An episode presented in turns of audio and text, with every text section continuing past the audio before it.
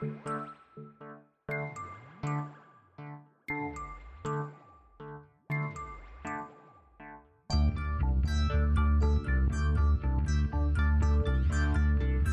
is Continuum Drag, a weekly podcast revisiting television sci fi, fantasy, and everything in between.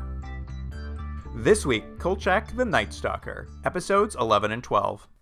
Roosevelt Heights used to be a plush neighborhood, but the plush neighbors moved uptown, leaving the old people. And old people don't move easily. They become set in their surroundings. Their friends live next door. They've been going to the same store for 25 years. And probably most important of all, they can't afford to relocate, even if they wanted to. The battle of fixed income versus galloping inflation never ends. But even inflation took a backseat here in Roosevelt Heights as a far greater fear overtook the residents, a terror which effectively dwarfed everything else. Welcome to Continuum Drag, the podcast addicted to hot Texas chili. I'm Luke, here with my co host Jordan. What's real, Jordan? I've seen more dead bodies than you've had TV dinners. That's a lot of dead bodies, my friend. It is a lot of TV. That's what when you he eat said most that, nights, right? no, no. But when he said that, I was like, is that accurate? I know it's a good line, but that's a lot of dead bodies. I will say though, uh, in in my personal life, you'd only have to see like two dead bodies to eat more TV dinners than I have. You're probably right. I've probably like the actual classic like TV dinner with like the little compartments, like uh like a little frozen meat and thing. I've probably had it maybe once. right, right. You, you usually microwave other things for your dinner. That's right. That's Pizza right. pocket, hot pocket. I haven't had a pizza pocket in years. anything that comes in pocket form. I had a friend who used to love those. Remember they used to have those gross advertisements, but they were always popping all over the screen. I, I, I'm not specifically, but, but it makes sense. well, Jordan, um, we're back for more Kolchak. Yeah, doesn't it feel a little bit like uh at least this is how I felt when I was watching these yesterday. It feels like we finished the show and then we found a bunch of bonus episodes. That- I know that's not what the case is. We just left and we 10 came back. episodes. That's what it feels like. It's like, you know, it's like, oh, there's a show I like. I wish they'd made more episodes. And like, they did. They did make four episodes. Good news. Good news. But it's just that we only watched half the season. I'm glad you're excited to be back because we've got we we're gonna do the final the final stretch of them. It's it's it, Mm-hmm. it's like returning to an old friend. Yeah. And these episodes, I'll just say of, of the bat, show all the strengths Kolchak has and some of the weaknesses as well. Yeah, I mean, not the best two for me to come back to. I didn't feel. Yeah. I as I watched them, I'm like, oh, I think I remember this more fondly from three months ago than maybe it is. it is funny how that how that works, huh? Well, uh, before we get into it, Jordan, since we're back to Kolchak, uh, I got a little thing here for you. It's uh, it's our own, Mm-hmm. it's our own version of uh, of a of a Mary F kill. Um, we're doing. I'm going to do Mm. this for you. You can figure it out. There's not a lot of characters, so it's, it'll go quick. But I've had to, I've come up with the categories per per your uh, your origination of this game. Um, and Mm-hmm. they're bad. They're bad categories, but here they are. I like it already. You're going to choose one to hire to write for your paper, Yep. and that's that's the equivalent of being married to them. Mm-hmm. Yeah. you're going to uh, bribe one for some information. Uh, and I guess that is the Mm-hmm. equivalent to having sex with somebody. Yep. Sure. And finally, you're going to choose one of them to uh, get killed by an unstoppable supernatural being. That one's self-explanatory. Right. Okay. Good. All right. So there's only two categories. There's only two two rounds of this of this game because there's not that many characters on the show. It well, I mean, this show is it's really it's Kolchak. If you like Kolchak, you like the show. If you don't like Kolchak, you're not watching. That's that's really there's no other characters to grab onto really. So these characters are in every episode, are almost in every episode, and that is Carl Kolchak, Mm-hmm. Tony Vincenzo, and Ron Updyke. Okay. So it's it's hire to write, bribe, and Yeah. get killed by a monster. I think as much as it would make sense to hire Kolchak to write, I think it's pretty well established that he's not a great employee. So I would uh, I'd hire uh, Tony Vincenzo. He's I think he's a solid solid choice. I'd like to spend time with him. Yeah, yeah, and uh, I would have to. Um, what's the second option? Uh, To bribe for some information, to to pay a bribe to for uh, you're gonna have to spend a little bit of time with him, but not too much. I think that's how much time I want to spend with Kolchak. So he's my he's my option for that. And, He's your source. yeah, and unfortunately to Ron, he's got to go. He, the, a malevolent force is going to kill him. Poor Ron, but it's it's his it's his uh, destiny. I think. It really is. That's what he's there for. You'd probably agree with those picks, wouldn't you? Yeah, I think I think those are all solid, solid choices. You know, I could go either way on Vincenzo and mm-hmm. Kolchak. It might be nice to spend some time, but it's hard to say. I think your reasoning was solid. Yeah, yeah. Because it, it, in these episodes, again, it sort of makes me remember he's not a very good reporter in terms of like, in terms of what he's supposed to do. You know? And this second category was was more difficult than you'd imagine. But I was trying to come up with. I'm like, who else is in the show? I, can I, can I guess? time? I'm gonna guess who the people are. Yeah, go for it. You got, you got your Marmelstein. Of course. You got your Emily. Yep. But can you get the third one? This is the hard one. I bet you it's that reporter lady. Which reporter lady? Oh, she was only in one episode, then she died. Oh, see, it didn't qualify. Only one episode. So you know who it Okay. is. It's Marmelstein, Mrs. Emily, or Miss Emily, I apologize. She's not married. And Gordy the Ghoul Spangler. Oh, Gordy the He, Ghoul. he yeah, did- yeah. I he got only two him. episodes, but he did seem like he was going to be a reoccurring. Is he never coming back? He, I've, I haven't, we haven't seen him in quite some time. Right, Gordy the Ghoul.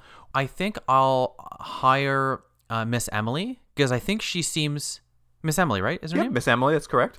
She's. I think she's reliable. She always seems to be at the office. She always seems to have a a smile on her face. She seems like a, a personable person to have around, and she's also good to help out with things. So uh, she's who I'd I'd hire at the paper. Okay. I'd pay off Marmal. No, actually, no. I'm, I'm going to change it. I was going to pay off Marmelstein, but then I realized Gordy the Ghoul is perfect for that. That's all he wants. That's, that is his whole thing. So I'm. I guess I'll just stick with what he's good at. And I'll pay him off. And unfortunately for Marmelstein, just like in the show, she's just going to go the way of the dodo. Technically, she didn't die in the show. She just disappeared completely. She's been killed. They just. It was just by a, another malevolent force we didn't see. Kolchak wasn't involved in that particular case. he, well, he was supposed to. He just didn't get around to it. Well, that's it, Jordan. You did it. You picked the your favorites and your least favorites, I guess. Yeah, yeah. Well, you know what? And I do like the uh, the cast of characters in the show. We've said it before. I think it is a weird weakness of the show that they don't want to lean into them more because there's several opportunities they have where they could utilize these characters more, especially when he's looking for information.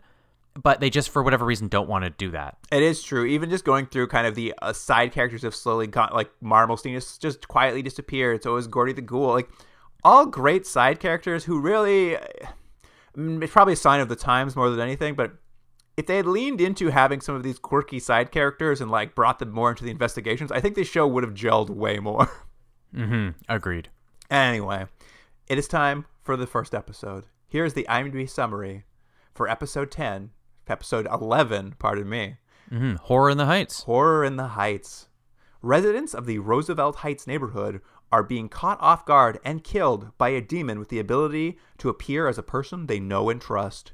hmm Now, I had a weird feeling when watching this episode. Horror in the Heights felt, in some ways, like bad medicine again, but this was, I, I would say, slightly with a more deft hand. Now, I'm going to say slightly. I don't think it's quite as offensive as bad medicine. Now, it's problematic, but I think it's there's a little bit more nuance and a little bit uh, uh, more respect given. I would say. Yeah, I mean, once again, I think this is what we're seeing is going to be a trend on this is to get a supernatural monster, they will lean into another culture's mythology. Mm-hmm. And as a result, you've kind of got Kolchak investigating another culture, and that other is treated not they're not overtly disrespectful, but certainly leans into all the stereotypes they can find. Um, Yes. and what's especially weird here is it's two separate cultures they choose from, and two very distinct cultures that all stereotypes are on the table for both of them. Yeah, yeah, exactly. But but you do make an interesting point though. The idea of different mythology from different cultures on paper is a very good idea and it creates something interesting and something that the characters from a very uh, North American perspective may not have that much information about. But it's it's the way that they handle it that things become It's a classic. It's a classic TV trope where you need to do a monster of the week, so you just like pull someone else's monster, and then you have to watch the one your lead character who is not of that culture make some pretty broad generalizations, and then like save the day. And it's it in 2022. It's a little. It's it's it feels like a minefield more than anything.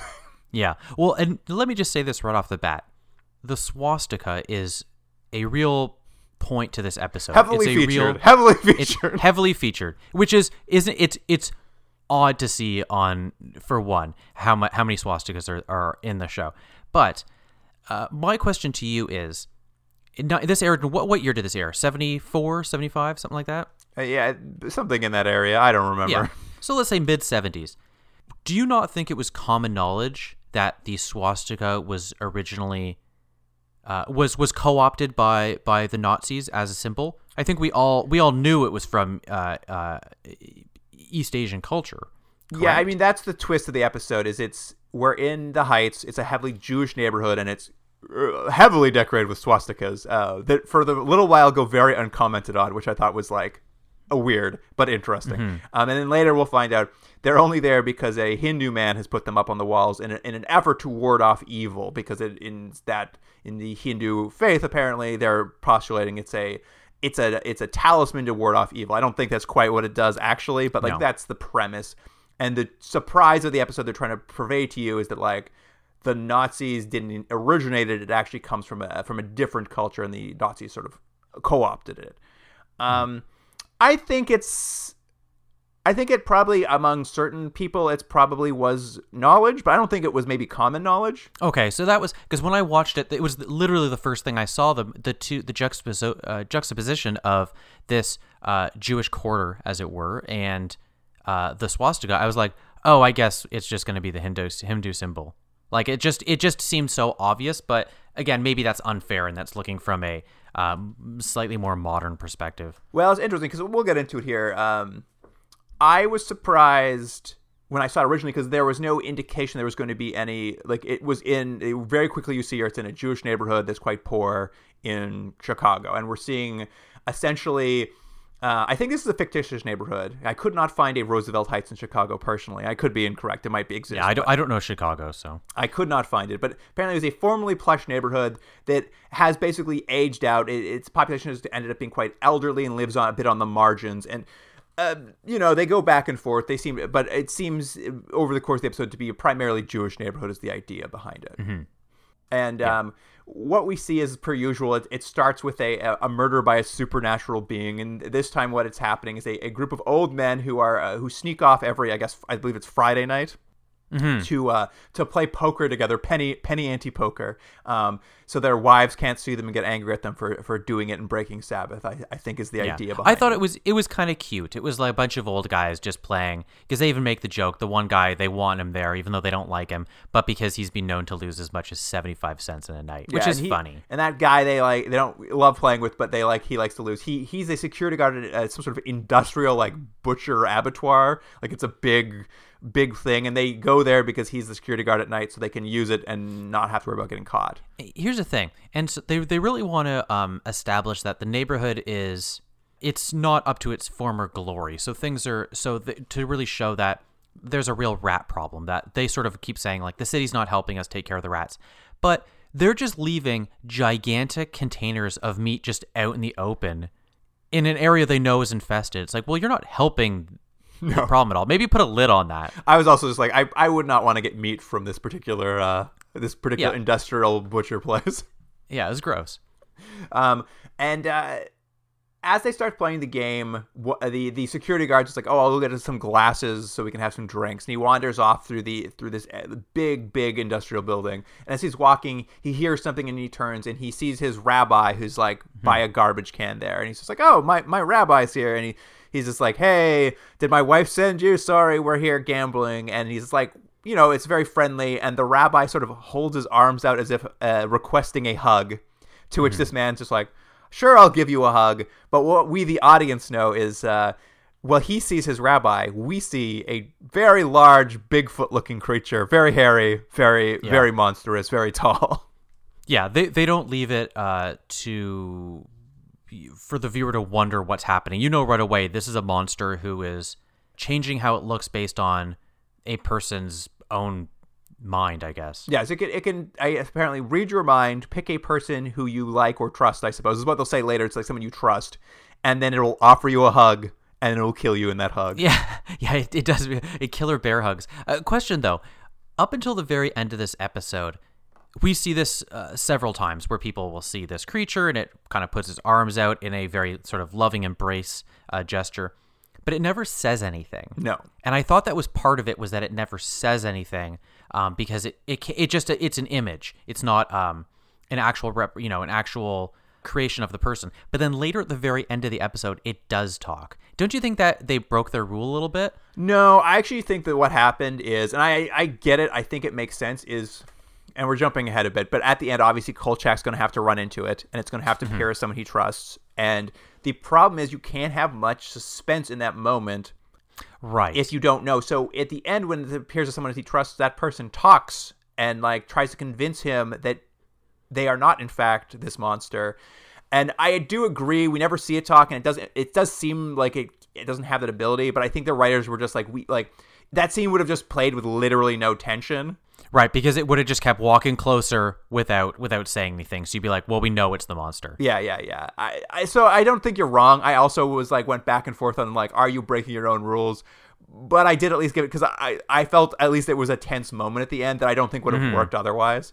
Right, fair enough. But you're right. It up till the end, it does not appear to speak or be able to talk at all. Yeah, and the only reason I mention that, I know it seems like I'm splitting hairs, is because it almost seems like they go out of their way to not have the creature speak. Because people are because the characters sort of stand there almost zombie-like. Um, and seem kind of confused because it actually is the monster. So that's why I was like, eh, "You guys bending things." But You're again, it's not wrong. like, it's a slo- it's it's it's a bit sloppy. I mean, the whole episode's a bit sloppy. yeah, yeah. anyway, uh, Carl, of course, he uh, he hears about this death on his police radio, and um, you know he thinks it sounds a little suspect. He's he's got a good he's got a good uh, he's got that reporter's brain. He hears something he's like, mm, "Dead man." I think that's a little suspect. Yeah, but you know what? Like this is one of the few times he um, he takes a story and he sort of pitches it. He pitches it to Vincenzo as like an actual local newspaper story, which is senior citizens who are sort of living in squalor, who are being left behind in society, and there isn't the same uh, safety net from the government to keep these people healthy. Yeah, well, that's what he goes to see. He goes to check out the body, and he has a look at it. And it's, it's quite apparently we're told it's quite badly eaten, and the police are blaming it on rats. Right. And when he talks to, he finds, you know, the poker game buddies are hanging out and they're quite distraught over the death of their friend. And they're like, he only left like 30 minutes ago. If he had a heart attack and died, those rats must have eaten him, eaten him very quickly. And Kolchak's like, well, there are a lot of rats here. It's it's weird, but there are a lot of rats here. And if, if there's that many rats to like devour a body that quickly, the city really has let these people down. He, yeah, it's very much, Yeah. he's like, this is a public interest story. This is a story about the government or the city failing people. And that's how, yeah, it's certainly how he he puts this together. I th- I think it's the first time in this show so far where we see him pitch a story like that. It's not like he was like, also I think there might be a monster involved. You know? Yeah, I mean, it definitely, it definitely, it's an interesting start. I liked it. It was kind of a different take for Kolchak to start on this story. Mm-hmm. Also, Jordan, did you notice when he goes and interviews the people who are at that poker game? Mm-hmm. One of them, when they're talking to him, he's he introduced himself. I'm Kolchak. I'm a, I'm a local reporter. Blah blah. And one of the guys at that poker game says, "Aren't you with the health department?" That's right. Yeah, yeah. And Kolchak obviously waves. I was like, ah, I think you're thinking of my brother, like you know that kind of thing. We've seen that guy before in a different episode where Kolchak introduced himself as being from the health department. I know he was the janitor.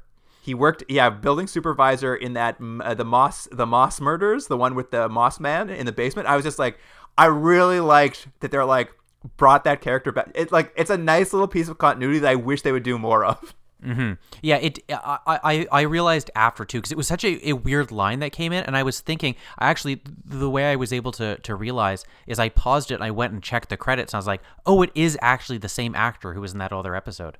It was nice. I this is where I was like, why don't you? You need to do this more, you guys. Bring back Marmelstein. Give Marmelstein. I was like, this. This is like it makes the world feel lived in. I really liked it. Mm-hmm. Yeah.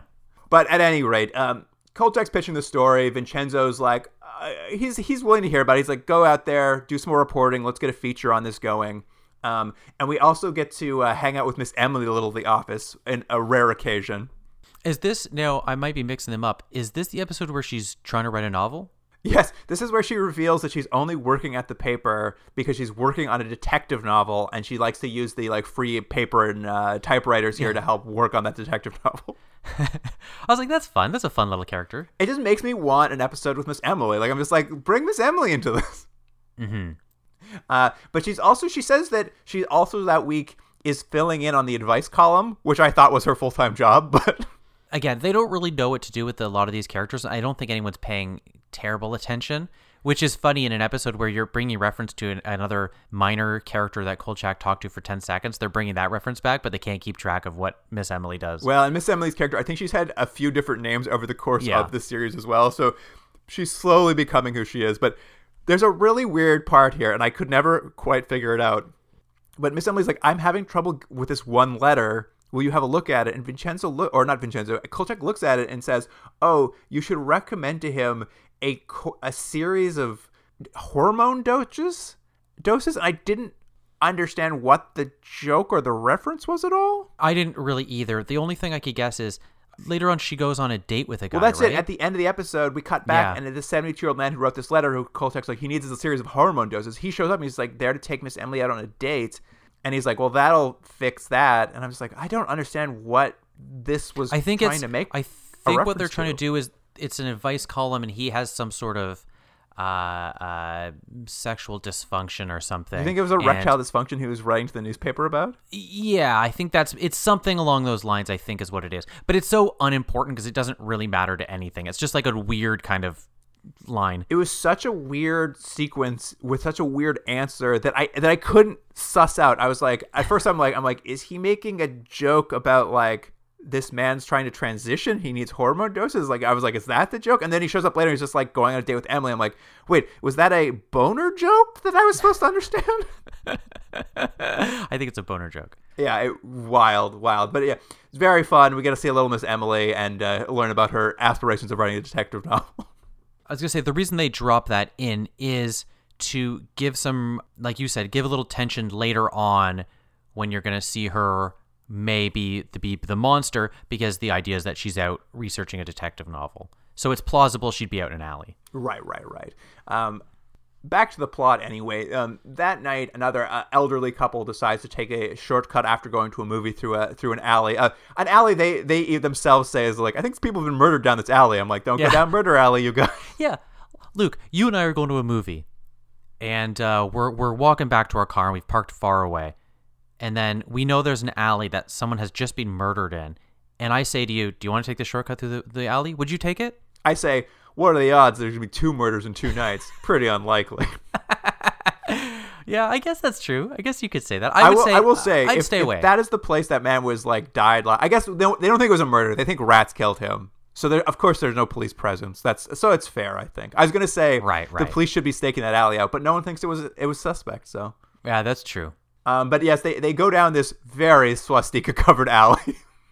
Yeah, it's and again, it's all going to tie together, but it is odd to see these characters not react at all to these hateful images. And I, at this point, I did not realize this was going to become something to do with like the Hindu faith or whatever. Like, I didn't realize that's the trajectory it was on. And I thought it was like, I was like, is this just the ma- like is this what the mise en of people's lives is in 1974 that there are just this many swastikas around that you would put them up as ba- as like set deck in a show uncommented upon? Because i was like because i'm like this is a jewish neighborhood these are all jewish people i'm like living under this kind of like i'm like is this what life would like this is like so oppressive and like disturbing? I knew it wasn't because it was too. Uh, they're so prominently placed. Yeah, they're just they're everywhere, and they're also like they're not well done. It's just like every couple feet there's just another one, and you're like, okay, it's it's too much to not. they were just so uncommented on that I didn't know what to do with them at 1st Mm-hmm. At any rate, this couple walks down this alley. They hear something, and they're like, "Oh, oh, something, someone down here." And then a police officer just steps out from around a corner and like holds his arms out for a big hug. And the they're so relieved. This couple's so relieved it's not a monster. They're like, "Ah, let's go hug this cop." Uh, of course, they're both dead uh, moments Yeah. later. Yeah. I, I, I'll make one uh, slight correction. I don't think it's a police officer. I think it is a security guard that they know. I guess so. They they said he was a police officer. Oh, okay, maybe you're right. I thought it was that it was a security guard that they knew. That's why he was a, someone familial. Uh, well, as we learn, it's supposed to be someone you trust. So I guess this must be someone they both knew. I, I suppose. right?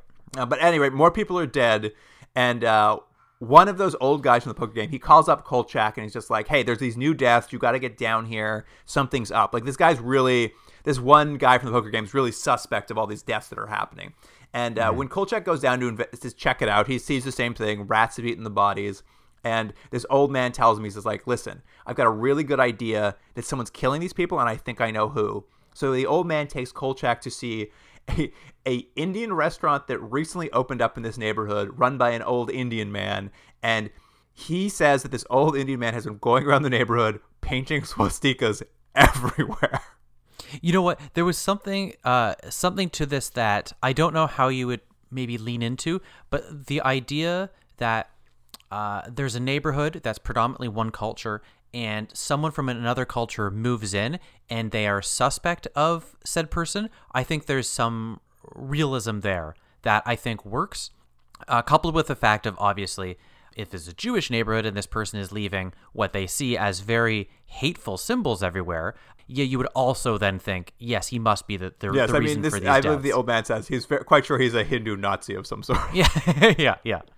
Um, and he takes Kolchak Brown back to the back alley behind the Indian restaurant, which has a big fence around it. He's like, says Kolchak should jump the fence. There's lots more swastikas he should get photos of behind the fence. And Kolchak, of course, jumps the fence, and the old man waits for him in the alley, basically, to come back. And as the old man waits for Kolchak to take his photos, he's sitting there, and then around the corner walks another Kolchak. Yeah, very like casually. It looks like he just hopped over the fence and walked around and started walking down the street. And and we do get an interesting thing where the the guy Starman, I think is his last name is. He's uh he's sort of like, hey, what are you doing over there? And then Kolchak's like, I- I'm not over there. And and then you just hear off screen a growl and like an attack, which is we through the, this entire episode we never actually really see the attack. You always just hear it. Yeah, yeah. Kolchak jumps the fence and basically just finds glasses and shoes left from the from the old man who the uh, monster just killed. But the uh, the owner of the restaurant sticks his head out from a door, and Kolchak hears him mumble the, the phrase "Rak Raksasha," which is the monster's name. We'll come to discover, and then disappears again. This this this o- this old uh, Indian restaurant owner disappears, and the Kolchak's left to wonder what's going on. And really weird. Kolchak like walks out of the alley two police are just happen to be walking by and then they arrest him for the murder of the old man but there's no body I, it was all very weird Yeah. Well, it's a yeah. It, I mean, we've seen it before, which is Kolchak is always kind of at the the wrong place at the wrong time. You know, so it's just like he's there with what looks like a murder scene, so they arrest him. It does become uh, the next scene's kind of a funny little like lighthearted moment where they joke about police brutality. yeah it was really weird because they don't find a body so there's no murder like there's no body I think there is supposed to be a body though. I think there's a parts of a body. okay but anyway, yeah he's dragged in it's just so we get another scene where vincenzo goes to and bails out kolchak mm-hmm. and then kolchak's back it's so quick and it ma- it just added 10 minutes uh, or just added five minutes to the show there was no other purpose for it Yeah. Kolchak basically is back on the street very quickly, and he goes to talk to an exterminator who once fumigated the INS offices.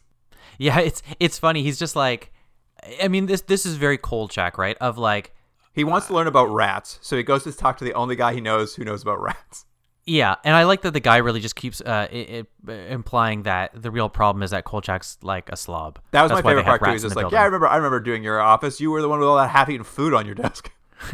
yeah, yeah. Oh, and then there's a weird thing where like at one point uh, the guy's sprang because it, it this is a very like um. Uh, law and order kind of scene where the person, no matter they're getting questioned, they just keep doing their job. Yeah, they're just at work. There's- yeah, and so he's spraying like uh, some bushes and stuff, and at one point he's accidentally sprays his sandwich and he starts eating it. Kolchak's like, "You just sprayed your sandwich," and the guy's like, "Yeah, it's full of chemicals anyway." I was like, "Well, that's one way to look at it. I don't think it's full of poison though." At any rate, the purpose of the exterminator is to basically confirm for Kolchak that there's no way rats could eat a human body in under a minute. It's just not possible. Yeah. It's like a very too difficult. Again, I would assume most people would know that even if you had 50 rats eating a body, they're not piranhas, you know? Even piranhas can't do what we all think piranhas can do. It's so funny you say that, and I don't know if you remember this, but literally that's the same thing that the exterminator says. He's oh, like, Oh, is "They're that not right? piranhas." I don't remember. it was such a weird reference to compare rats to piranhas. It made me laugh. At any rate, Kolchak decides he's better go check out that Indian restaurant, so he decides to go there for dinner. Which is just the whole scene at the dinner is weird. The guy checking them in, like the host or the waiter, is is is is a white guy. And he's supposed to be a white guy who works at this. But you restaurant. don't know that at first. I didn't know that at first either because he's wearing a turban and it's this whole thing, and I'm just like, ugh, are, is this the way they're going? But you get to learn it's kind of a gag that he works there but dresses this way. And uh, another callback. Did you recognize the actor? No. So it's a guy named Barry Gordon. And what we watched him in was he was playing the character of Billy in Supertrain, the guy who uh, may or may not have been a murderer who was handcuffed the whole That's time the in the same train. Same guy? Same guy. That's very funny. The the Yeah. Woody Woody Allen stand in? Yeah, one of the worst episodes of Supertrain. At any rate, so it's already a little off color with this guy dressed in a turban serving Kolchak, and then they bring out he orders food and they bring the food out and they just make a bunch of jokes about how gross Indian food is and how it's going to give you diarrhea, and I'm just like, Indian food literally one of the best foods on this planet. Like this is like so dumb. Well, there's there's a more interesting thing that they they mention, and it's I don't even remember what he orders. It's something with that's meat based, and he mentions how little meat is in it. And at first, I thought it was some sort of like you're saying, because there's some other kind of like slams against the food. But really, what the comment is is that because this, I think there's that this butcher is is the supplier of meat, and because they're having such issues, there's just not enough meat in the neighborhood. I think that's what the comment they're making. which- that's what they're trying to like? That's the I thought that was the comment, but I, I didn't really know how it all tied together. But that's how I, I kind of read it. Maybe I'm being too forgiving. I think you might be too. I like. The, I think the gag mostly is just like, isn't Indian food weird? It's just like, no, not a, no, not really. Well, regardless, it doesn't really matter much because he's really there to interview this waiter to kind of find out about the owner, who is this older um, Indian man who may or may not have been putting swastikas all over the neighborhood. yes, yes. Um, and he, what he says is, he's like, yeah, he's a bit of a weirdo. He likes to ask people who live in the neighborhood if they ever see their loved ones out at night. Uh, and uh, even if they're dead, and he's like, it's kind of a weird thing to ask people. I'm like, yes, that is a weird thing to ask people.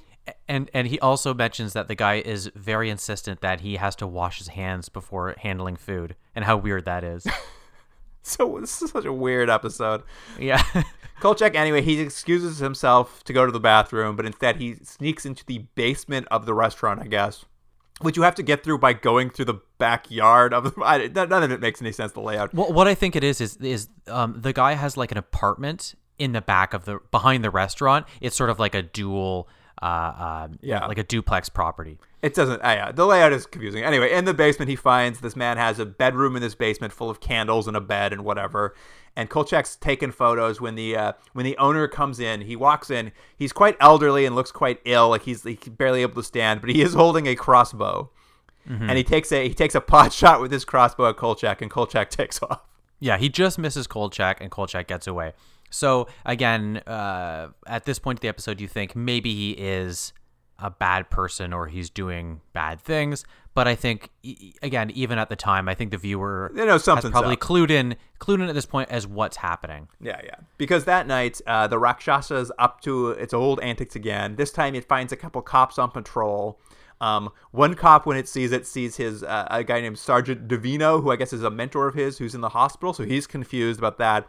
And the other cop sees his mother. So they both see different things. It's funny though because you would think that would stop them, but it doesn't because they're just not listening to each other. The one guy's like, "Hey, my mom's there," and the other guy's like, "No, it's the sergeant." And they're like, "What are you talking about?" Anyway, that's it. They just like they just that's it. One of them gets killed, and the other one lives long enough to, to mention there's a difference, or he like he's alive. Like the, Kolchak will later hear they both saw different things, and they seem to imply the one the one who survived is now, I guess, maybe locked up for uh, mental health concerns. Right, right. That's the Um, solution. But this basically gets Kolchak back on the street because he's he's heard about this. He's told Vincenzo that he did some research and discovered that the swastika isn't uh, just a Nazi symbol; it's also a Hindu one. So this is where we get our history lesson about that.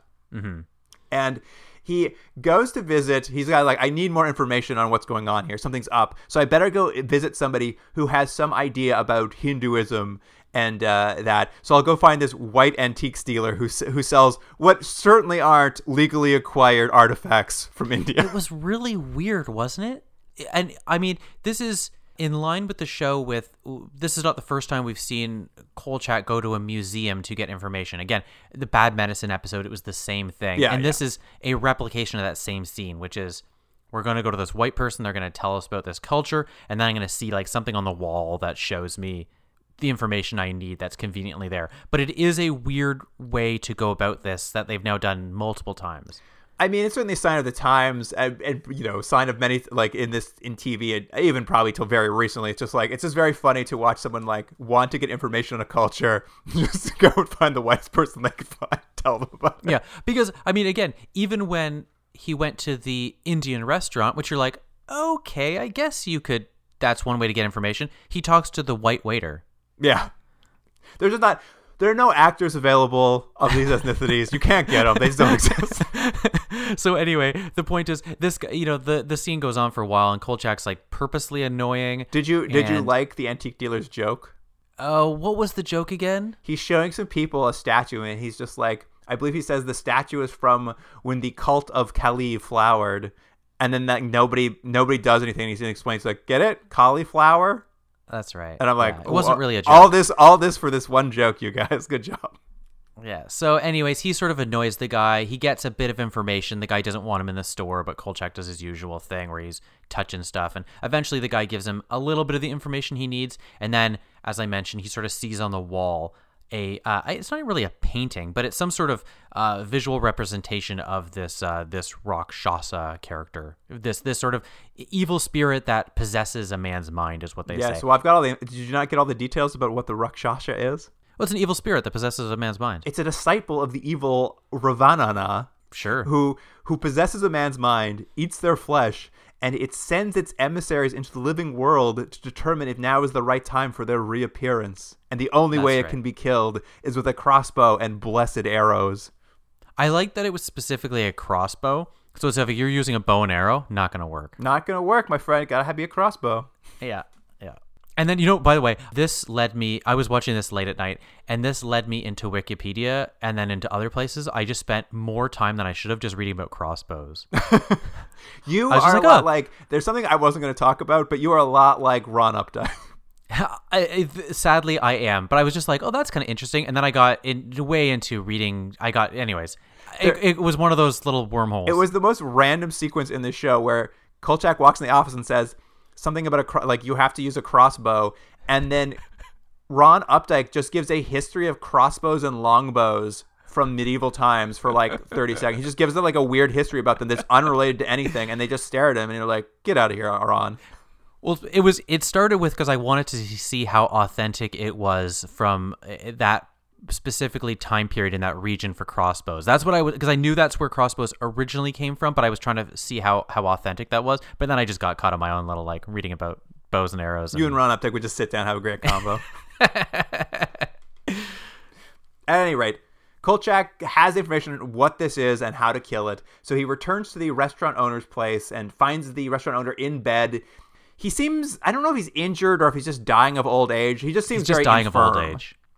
Yeah, and this is again, this is an interesting idea that if the show wasn't so specifically and narrowly focused on Kolchak, I think there is there's a fun team up or something that can happen. There's almost like a Buffy the Vampire Slayer thing going on. Well, that's you know what, where there's like exactly what this man is.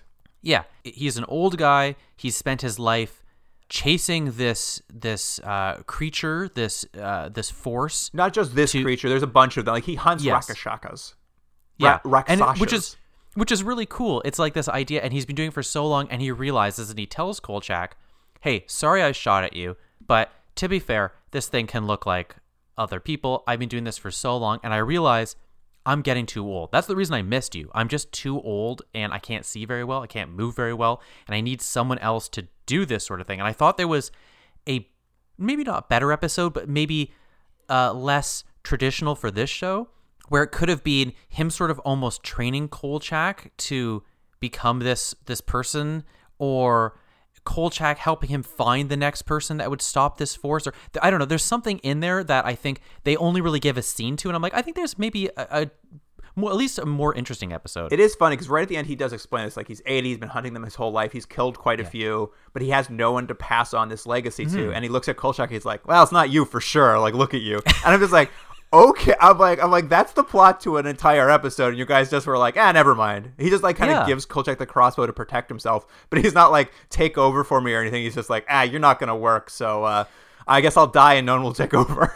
But you know what I mean? Like this is not they have a formula and their formula works to some extent. So I get why they don't want to get out of that. But it was like you guys had uh, this right here. This is this even just the last act can be something different. But they're just like, no, that's not what this show is. So we now have the information. Now it's going to be Kolchak has what he needs, which is this this crossbow and arrows, these blessed arrows, and so we know what the third act is going to be. I have one serious question for you, though.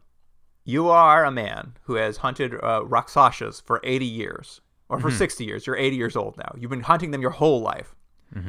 That's your whole reason for being. Why? Why did you start an Indian restaurant as your cover? I that's know. like that's so much more work for you. So much more unnecessary work for you. I, I know, and it's and not to like get bogged down, but it could have just been a line of dialogue of uh, it's some sort of front. He needs it as like uh, who knows? He needs it to be able to get into the country. He needed a business or something, and maybe it's like who cares? But it is funny because you're like, well, that's a yeah, that's a that's a you've chosen a very difficult business to run. That's going to take a lot of your time away from you know Rakshasa hunting. Yeah, it, I, I was laughing so hard. I'm just like, I the this is the worst cover you could have possibly chosen. Yeah. Anyways, it doesn't. The, the important point is he's out of the episode. Don't give him any more screen time. And uh, Kolchak has the crossbow. Yeah. Kolchak has a crossbow now. This is, of course, where he walks out and uh, bumps into Mrs. Emily. She's hiding behind a thing. And as we said, now the Rakshasa can speak for the first time. It's trying to convince Kolchak that it that it's Miss Emily, that Miss Emily was following him because she was getting research done for her detective novel and not to shoot her with that crossbow. I, I thought it was tense enough. Like, I actually was like mm-hmm. not 100% sure which way they're going to go with it. And I will say, when he finally does shoot Miss Emily in the chest with that sh- with that crossbow, it's very funny watching Miss Emily get hit with that crossbow Yeah. before turning into the monster. It was nicely done. Yeah. And now, could you imagine if they just said, you know what, we're going to go in a different direction? He's actually going to accidentally shoot Emily. I considered it for a second. I'm like, I'm like, it would be wild if this was turned out to actually be Miss Emily and he shot her. Yeah.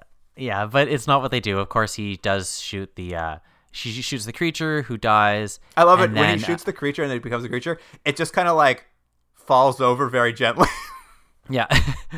well, it had those uh, those blessed arrows. That's true. That's true.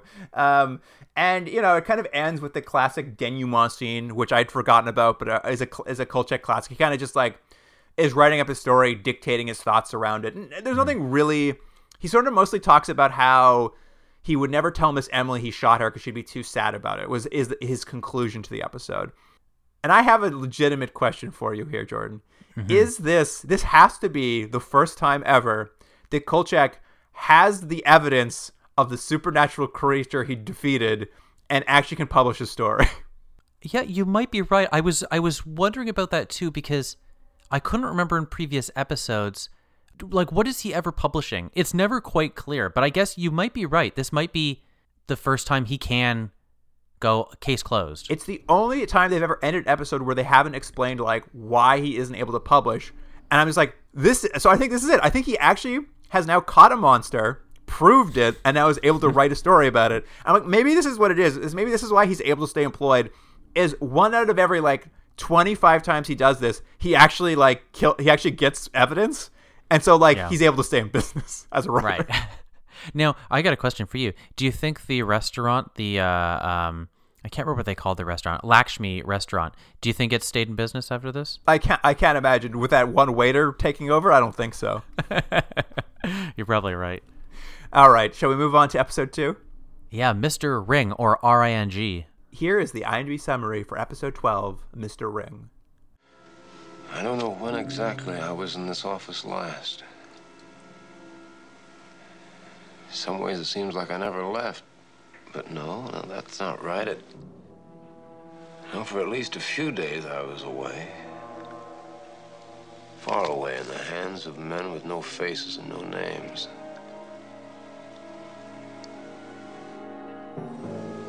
They broke me down, broke my story down, telling me how it hadn't happened the way I claimed. At least I think that's what they did. between injections. Kolchak investigates a U.S. military developed weapon called Ring, a robot which uses deadly force to defend itself against those who would harm it.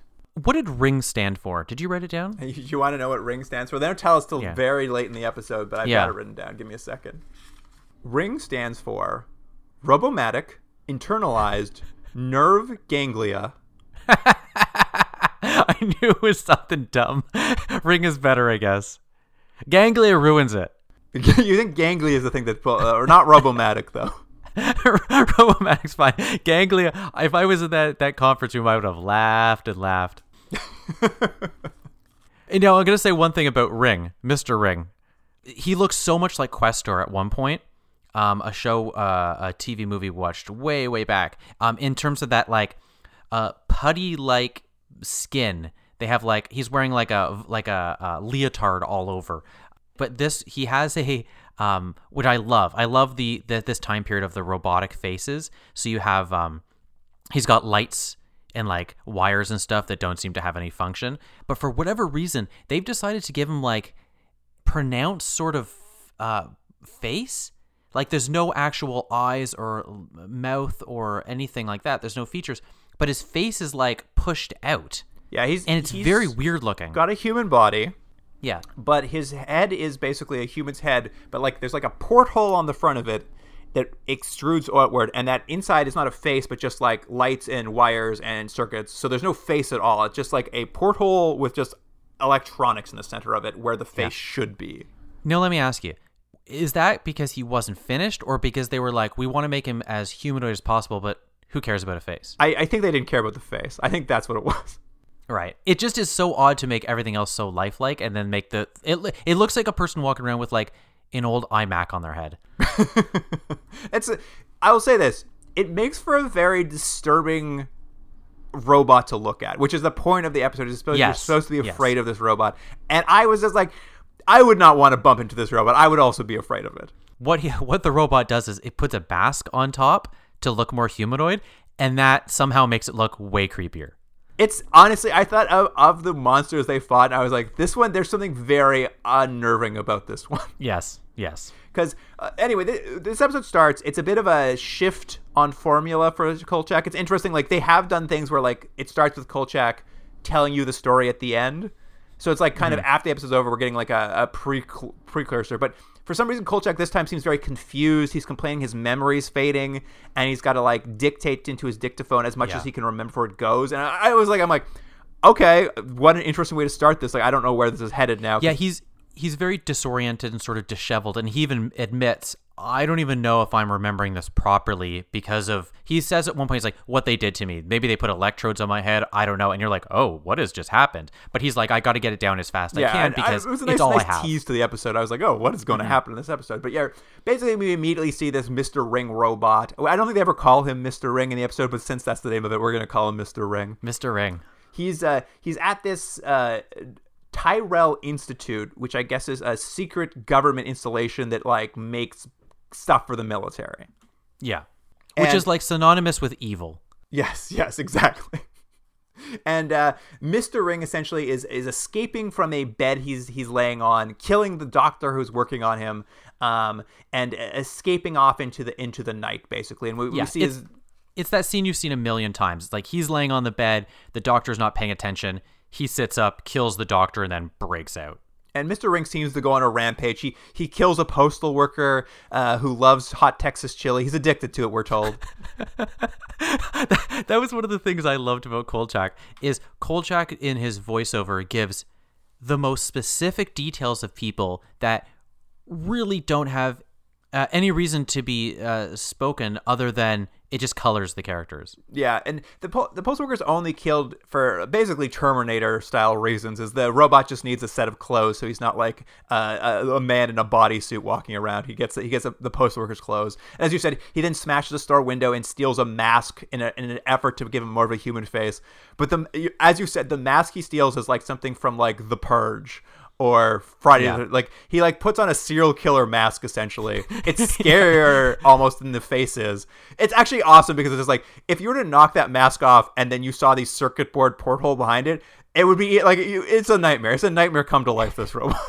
Yeah, and then and then we're gonna say later on, it's it's like there's something funny about it. The robot, it's like it doubles down. It's like my face looks weird. Here, I'll put a human face on. He's like, not enough, and then he puts like plaster and stuff on his face, like cosmetic type stuff, which makes him even creepier looking because now he just looks like like a clay monster person. And I just thought it was funny. A little later in the episode, yeah, he's going to break into a mortuary to steal basically putty and makeup they use on corpses to make them like have an open casket. And we literally get a scene where the robot mm-hmm. sculpts because the mask is a human mask, but it's like orange and got a star on it. Like it's it's it's looks like it's not a mask, like a hockey helmet or something. It doesn't quite look like a human's face. So he uses it as a template to to Yeah. sculpt a putty human face over top of it, but he's not a very good sculptor, so it looks so like it looks so terrifying. Yeah, he he ends up having that sort of like um, Michael Myers esque sort of look to him. That's very blank, uh, Very human face. Very much falls into that like slasher thing where like a Michael Mm-hmm. Myers or a Jason who is like an unstoppable killer because every time we see him, he's just like throwing people around. He can walk through walls. It it's a very for what's a bit of a letdown in the end. It's it's a very potentially scary like monster on the loose. hmm At any rate, this monster's on the loose, this robot, and uh, Kolchak doesn't know anything about it yet, though. He he arrives at work uh, at INS, and apparently he was playing hooky from work the day before because he gets called into Vincenzo's office immediately. And it's a very funny scene. I quite like this, where Vincenzo's is like, "Where were you yesterday?" And he's just like, "Oh, uh, you remember that drowning that happened up at Lake wherever, like just north of the city?" He's like, "Something seemed a little off to me about the about like the the findings the police had about the drowning, so I went up to check it out." And Vincenzo's like, "Well, what'd you find?" He's like, "Oh, I found they were right, so I stuck around and fished all day." yeah, and so as a punishment, Vincenzo has like a real easy story for a reporter, which was I can't even remember what it was, but it's basically like go down to San Francisco and like have a good time. So he sends Ron, and then Kolchak's very irritated because he wanted to go down to San Francisco. Yeah, Francisco. well, it's the it's the trial of the century is happening in San Francisco, and uh, it would have been Kolchak's case because he's a better reporter for it. But because he wasn't there yesterday, Ron got it, and now Kolchak has to do Ron's job, and that's write an obituary about the computer scientist who died the other day. Which, of course, for our purposes, purposes is great because now he's on the case that we we know about. And Kolchak, you know, he needs to get some background on the on the dead scientist, so he goes to visit the uh, deceased widow, and um, she's a little drunk. Great character, by the way. Yeah, she's she's pretty good, and uh, she she sort of tells Kolchak, she's like, "Oh, uh, my husband works at the Terrell Institute. I'm told he had a heart attack, but no one will let me see the body." And he's just like, Kolchak's like, "What's the Terrell Institute? I've never heard of." it. And she's like, "Of course not. It's like the most secret organization in the military. No one hears about it. I don't even know anything about it. The only thing I know is he was working on something called Project Ring." And this is all just to like, you know, fire Kolchak's engines of like, this is very strange. Yeah, and uh, and and then she's also uh, alludes that her husband may have been having an affair with someone else that worked at the company. This woman Leslie, and she's she's sort of like again she's uh, being a little dramatic because she's been drinking, so she's obviously in mourning, but she's also upset. So. Uh, you know, the, she's like uh, she's kind of just throwing off information, you know. and yeah, she yeah. doesn't She's really like, go, talk to this Dr. Leslie Dwyer. Maybe she knows what happened to him since they were so close. And she'll later retract that and be like, it was more of an intellectual affair and that they like had stuff to talk about, and I didn't care about what my husband did for a living. Yeah, yeah. Um, and as Kolchak leaves, and he kind of noticed as he pulled up too, but there, there's someone from the Terrell Institute basically staking out the widow's house. And as Kolchak leaves, he he's spotted this guy staking it out. He he pulls up and like is like, hey, see you're here staking them out. Like he kind of calls this guy out for like, I I can tell what you're doing here. You're not so undercover that I don't see you. And this basically puts Terrell Institute on high alert that Kolchak's up to something. Yeah, exactly. Uh, and and Kolchak knows that uh, they the information is sensitive enough that just him questioning the wife has raised their alarm. Exactly. they're And following as he leaves, he picks up something on his police radio per usual. Robbery in progress at a mortuary, and this is where Mister Ring is stealing all the uh, makeup from the from the uh, morticians. And uh, as he pulls up, Mister Ring is like kicking his way through a window and then walking down the street, just like total chaos. He's tossing cops in the air.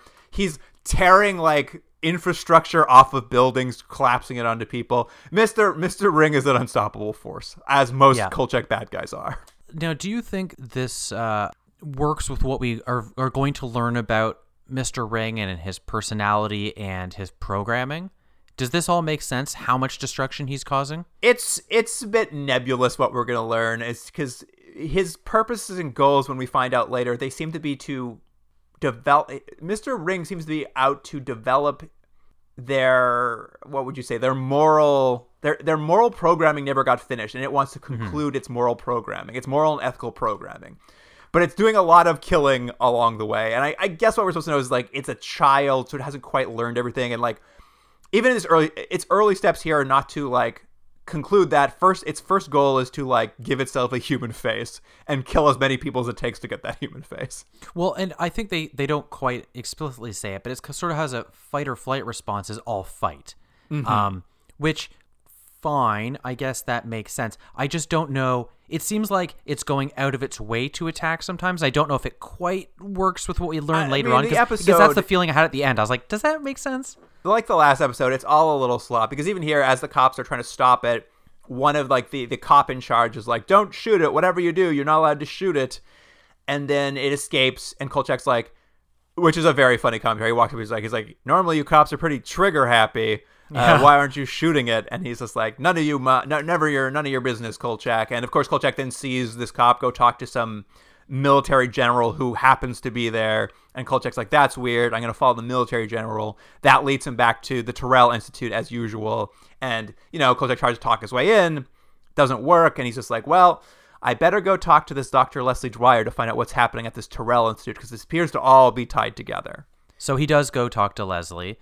I like how again she she does not want him there, and he's just like, man, not a big deal. I come on in, and uh, and he gets he gets some information from her. Yeah, it, she won't tell him anything. She claims not to know anything about Ring, and she says she was la- la- laid off from the place, so she doesn't know anything. And Kolchak gets like this is another one of those like timestamp things that's like a little unfortunate for the Yeah. character. He's just like, well, you're you're a little too pretty to be a scientist, aren't you? Yeah, it's it's it's you're making it better than what it is. He's like he's like you got a great body into that dress. You have lovely legs, and he like goes on and stuff. And you're like, is that what Kolchak would say? But it's the only reason it's it's done is yes, there's a little bit of just uh, misogyny of the time, but also it's so the guy that's with her can come out in his bathrobe shaving to be like, Yeah, her her very over the line. Get out of here, buddy. yeah. And that's really it. It's just it's a way to get him out of the room, I guess. yeah, basically, Kolchak gets kicked out by this boyfriend, and that concludes the scene. Yeah. I suppose it's also to let us know that they she wasn't having an affair with the other scientists, but eh, it's all like pointless mostly.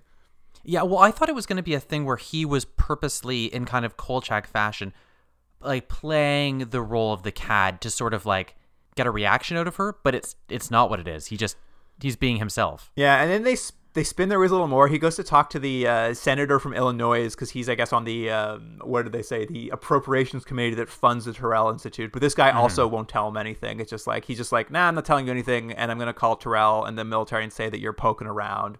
Um, and the purpose of this, I guess, is he talks to the senator, and then when he goes back to the office, Vincenzo's just like, "What? What have you done? Um, I'm once again being threatened by the government. They're going to shut down the paper because of whatever you're poking your nose into." Yeah.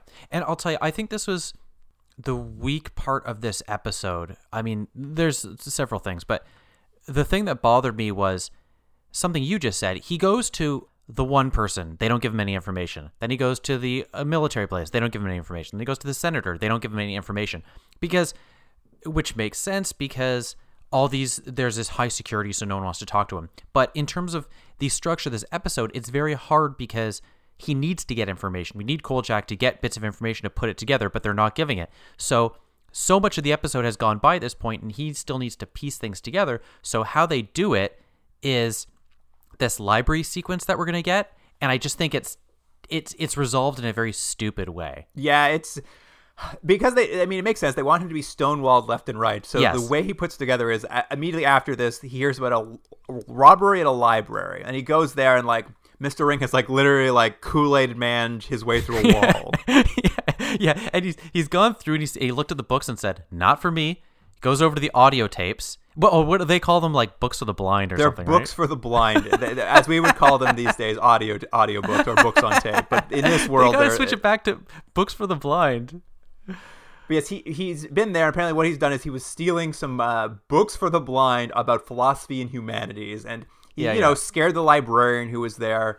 Um, and uh, because she saw his horrible, horrifying putty face when he busted through the wall. Um, and this jogs Kolchak's memory. When he was at Dr. Dwyer's house, he remembered that she had a bunch of books for the blind at her place as well, also about philosophy. So he's just like, hmm, an interesting coincidence. And he goes to go talk to Dr. Dwyer, but when he gets there, he finds out that Mr. Ring showed up the night before and abducted her. But here's the dumb thing, Luke. Do you remember how he finds out she took out books too? Oh, well, that comes up in the next scene. Okay, so that's that's the thing. It's like there's and it's done in voiceover. Correct me if I'm wrong, but I think what it is is he's just like, oh, you used to be able to uh, just get information from the library, but they don't give it out anymore. So I know someone who is able to get me that information, and really quickly they could find out who took out a book. So I know it's Leslie, so I'll go over there. It's Well, like just like that's not no- even because he goes to Leslie's place because he remembers she had books and she's missing. So then he goes back to the then he goes back to the office and he has he has Miss Emily call all the libraries who have books for books on tape or whatever. And one of them has books that was recently taken out for philosophy and humanities. And he's able to get them to tell them the phone number of the person who took it out. And then he calls someone he knows who can use a get a phone number to get you an address. And from that address, he finds out that this lady owns a summer home on a lake Yeah, I just- nearby. I just thought it was so dumb to have this like character off screen who we don't know who it is, who does the legwork for Kolchak in an episode where we've seen Kolchak do a bunch of legwork that amounts to nothing. You know, it's like why not have him meet this guy and have them investigate this Well, way he's and show any of this? Here's the thing: you're skipping a bunch of scenes. Like he still goes back to the widow's house a second time, where she Right. talks about how her husband was into microcircuitry and how someone else, how the lady Mrs. Dwyer was into like I don't know, uh, autonetics or something. And he's just like, oh, that sounds an awful lot like robots. Like he does so much legwork that goes nowhere in this episode. Like that, it's so weird. Like it's all legwork that goes nowhere this episode. exactly. Yeah. Anyway, so yeah, he they call libraries, they find out more books were taken out, they use a phone number to find out that she owns a lake house. The lake house is a mansion for some reason. Yeah, the lake house is like it may be the same uh, uh, like haunted house they've gone to like three times in this show because it's so huge. And you get like Kolchak goes the door. There's no one home. He's kind of like walking around looking. We get to see a very like you're saying, sort of like uh, uh, Halloween or Friday the Thirteenth kind of shot of this creepy putty face just looking out the window at him. Um, so we know the robot's there. He does eventually break in. I think I think he breaks in, right? yeah, I mean it's much like the other episodes we've seen where he goes to someone's house and breaks in the middle. Like I think that was that Devil Dog one with the uh, senator who was the, who had a deal with the devil. Very I similar. forgot about that episode. very similar. He breaks into a mansion and wanders around. Yeah. And it is there's a moment there where you think it's going to become a serial killer stalker kind of sequence because we do see him walking around the house, and every time we turn around, like that putty face is watching him, but Kolchak doesn't know it yet. So you think there's going to be like, but it doesn't happen. What happens is he walks into a room and finds Dr. Dwyer, and she basically explains everything. She's like, "Oh, you want to know what's going on with Project Ring and Mister Ring and all these things?" Is like, here's the deal: is I helped build him with that other scientist, but uh, the military wasn't happy because we built a sentient robot that's basically a child that's just learning about morality and like ethics, but they want a murder bot because they're the military, so they're unhappy. I was let go, and this other doctor I was working with was told to basically, you know, kill the project. Like that's why the robot was on the table. They were going to basically turn it off forever. Um, It has a, but they've also built it with a survival sense. So its fight or flight reflex was to kill this man and then go on the run.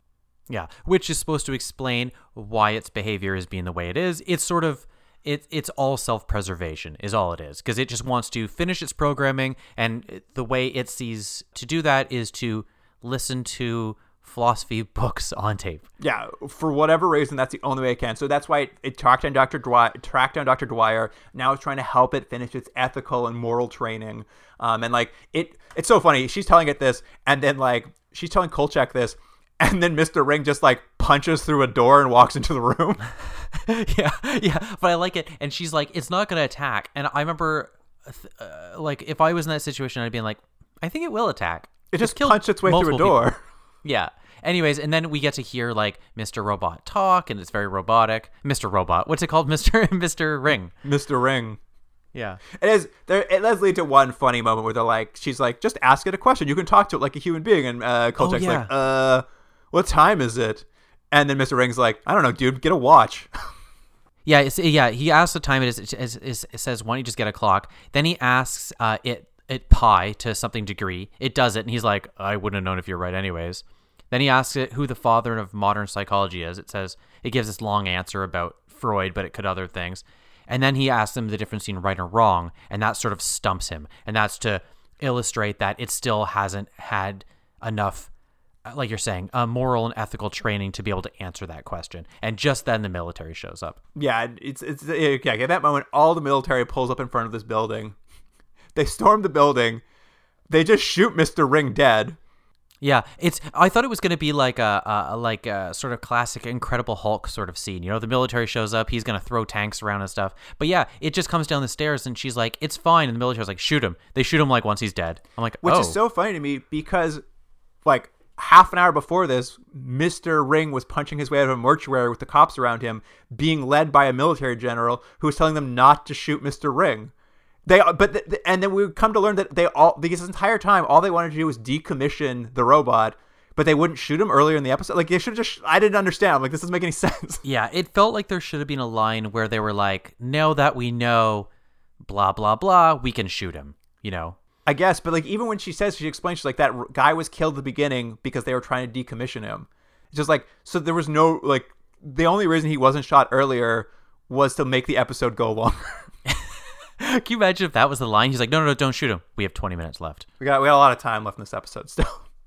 And it, anyway, we cut back to the end of the episode where we started the episode. Kolchak's stumbling back into the INS. He's dictating this entire story into his uh, into his tape recorder because of, what happened apparently is after they shot the robot, the military dragged him and Dr. Dwyer off and treated their brains with mind wipe drugs. So he is like he even is even saying he's just like I doubt I'll believe myself in the morning, but there's something far more nefarious that the government has drugs they can just wipe your brain with And- and they send you back into the world. again, I know it's maybe harder to fit into the formula that this show has to stick by, uh, evidently, but isn't that more of an interesting episode? Like a bottle episode of Kolchak stuck in a place and he's getting drugged or he's getting um, some sort of uh, his brain's being altered in some ways and he has to get out or he has to figure out what's happening, but he can't trust his own mind. There, there's a cool episode there, but like that's not what this is. They just like they're just like, oh yeah, all that cool stuff. It all happened off screen. Yeah, yeah, absolutely. I mean, even when it started and he was like confused, I was just like, "Oh, are we going to learn that like they've replaced Kolchak with a robot or something?" You know, none of these things happen. It's just Yeah. like a kind of dull ending to a, a sadly a dull episode. yeah, it was kind of a dull episode. I'd agree. Yeah, I don't know. That wraps it up. Do you have any final thoughts you want to throw, throw into this? Any little notes we didn't get to? Um, I don't think so. I'm curious as to what the next um uh, culture is that we're going to we're going to be offensive about. Yeah, that's, they love it. They love it a lot. I think you're right. It wasn't the first episode wasn't like aggressively rude to those No. cultures, but they also were like there wasn't a single character with maybe the exception of the restaurant owner just because he didn't have that many scenes, but like all of the Jewish characters were just represented by like the most stereotypical things you could do. They weren't like actively offensive, but they weren't like they were just like I don't know what's what's a 70s Jewish person like and it's just like so it's so hack. It's it's a shorthand of uh, we know what you guys want. We know what the stereotype is. Let's just do that because it's quick and easy. That's basically what it is. Yeah, it, it- so that you know, which is so funny because what the monsters from a completely different culture, but like the culture they're maligning is they're like it's all such a weird episode all around. Well, while we're talking about what would you give the first episode, I I, I could even start. I'm gonna give it a higher higher score than I think it probably warrants. Partly because I was happy to come back to Kolchak, and I think overall I liked the episode. I just it just didn't quite work, and I think there was a lot of that. So I'm gonna give it a six and a half. Six and a half, fair enough. I mean, you're not wrong. It's nice to be back with Darren McGavin as Kolchak. Like he's a very compelling man to watch in this character. Yeah, the episode itself was just like a the othering as always sucked. The episode itself was weak all around. Like it just kind of was like kind of weak in general. Um, and like we said, like there's some cool ideas they never get into. I like the end with Miss Emily. There is some tension there, so it's kind of like a Mm-hmm. nice ending to it. I, I don't know. I'm gonna give it a four. It's not. That it's low, not their huh? best outing by any means. Yeah, it's it, it suffers from I I it feels like they're uh, they're starting to um just tread through well-worn paths already and they're only 11 episodes in, which wouldn't have boded very well for a long-run series. You know what I mean? Like it just feels like I know we know a little bit of what kind of happened, but it does feel like already they're they're grasping at straws. They're like, uh, uh yeah, this is another sort of uh, monster of the week. Which again, I- I've said I don't mind the idea of a monster of the week. I kind of think it works well for the show. It's just that you need to take interesting new angles to keep the viewers interested. And what they're falling into is a formula that's starting to feel more and more stale with every week. Yeah, I mean that's just it. It's just like the formula has run out of steam, so they need to either like I'm not saying don't do monster of the week, but I like you need to find more to do, and I think what it is is like you need to bring more characters in.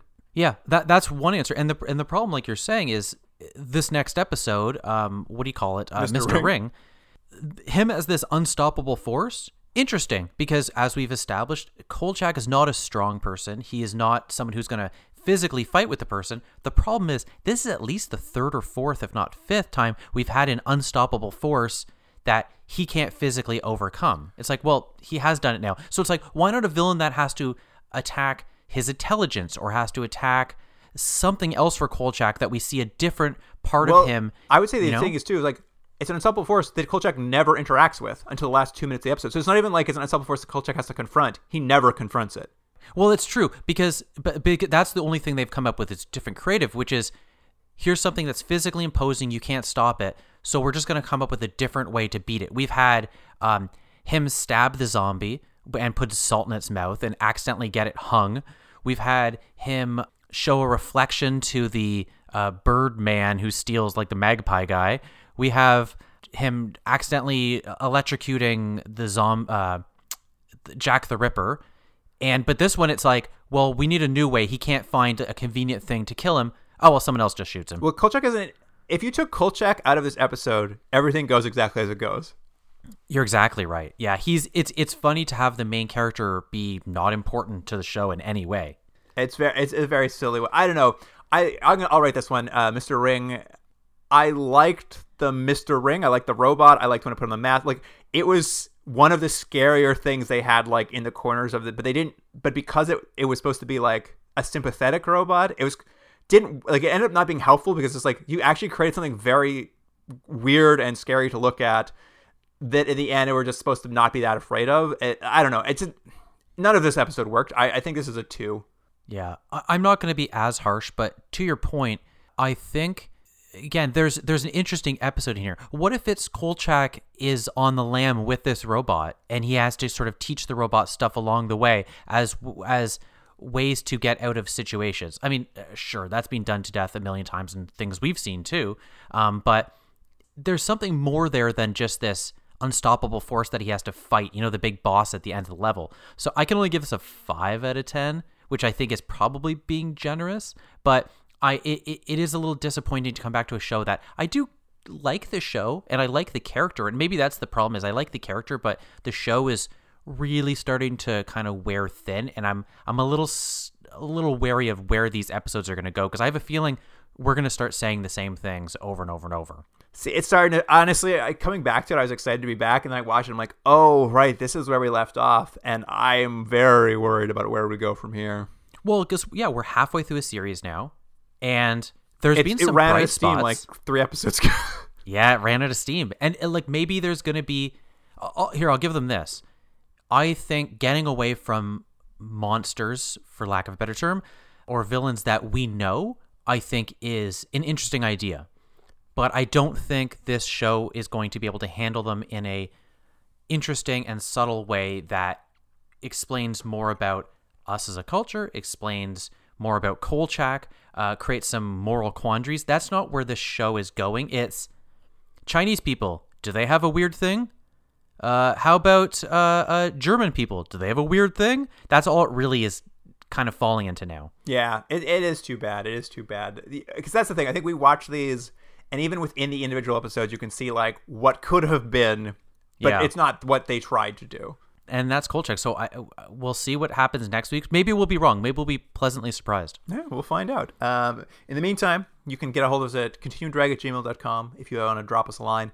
And on Instagram and Twitter at continuumdrag. We're going to have some clips from this these episodes. Lots of stuff with that scary robot. I'm a big fan of that robot. Uh, that's what's He's the best part of the for me is episode. That robot looked cool. Yeah, he did look cool. Um, and then, you know, there's some, we'll find some stuff of the, uh, probably shooting Miss Emily with a crossbow. That'll be there. that, that is a highlight.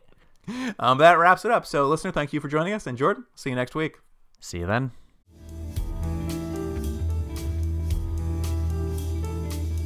Continuum Drag is recorded in Toronto, Ontario. Theme music by James Rex Seidler. Produced by Jordan Dullock and Luke Black. Special thanks to Aaron Yunes.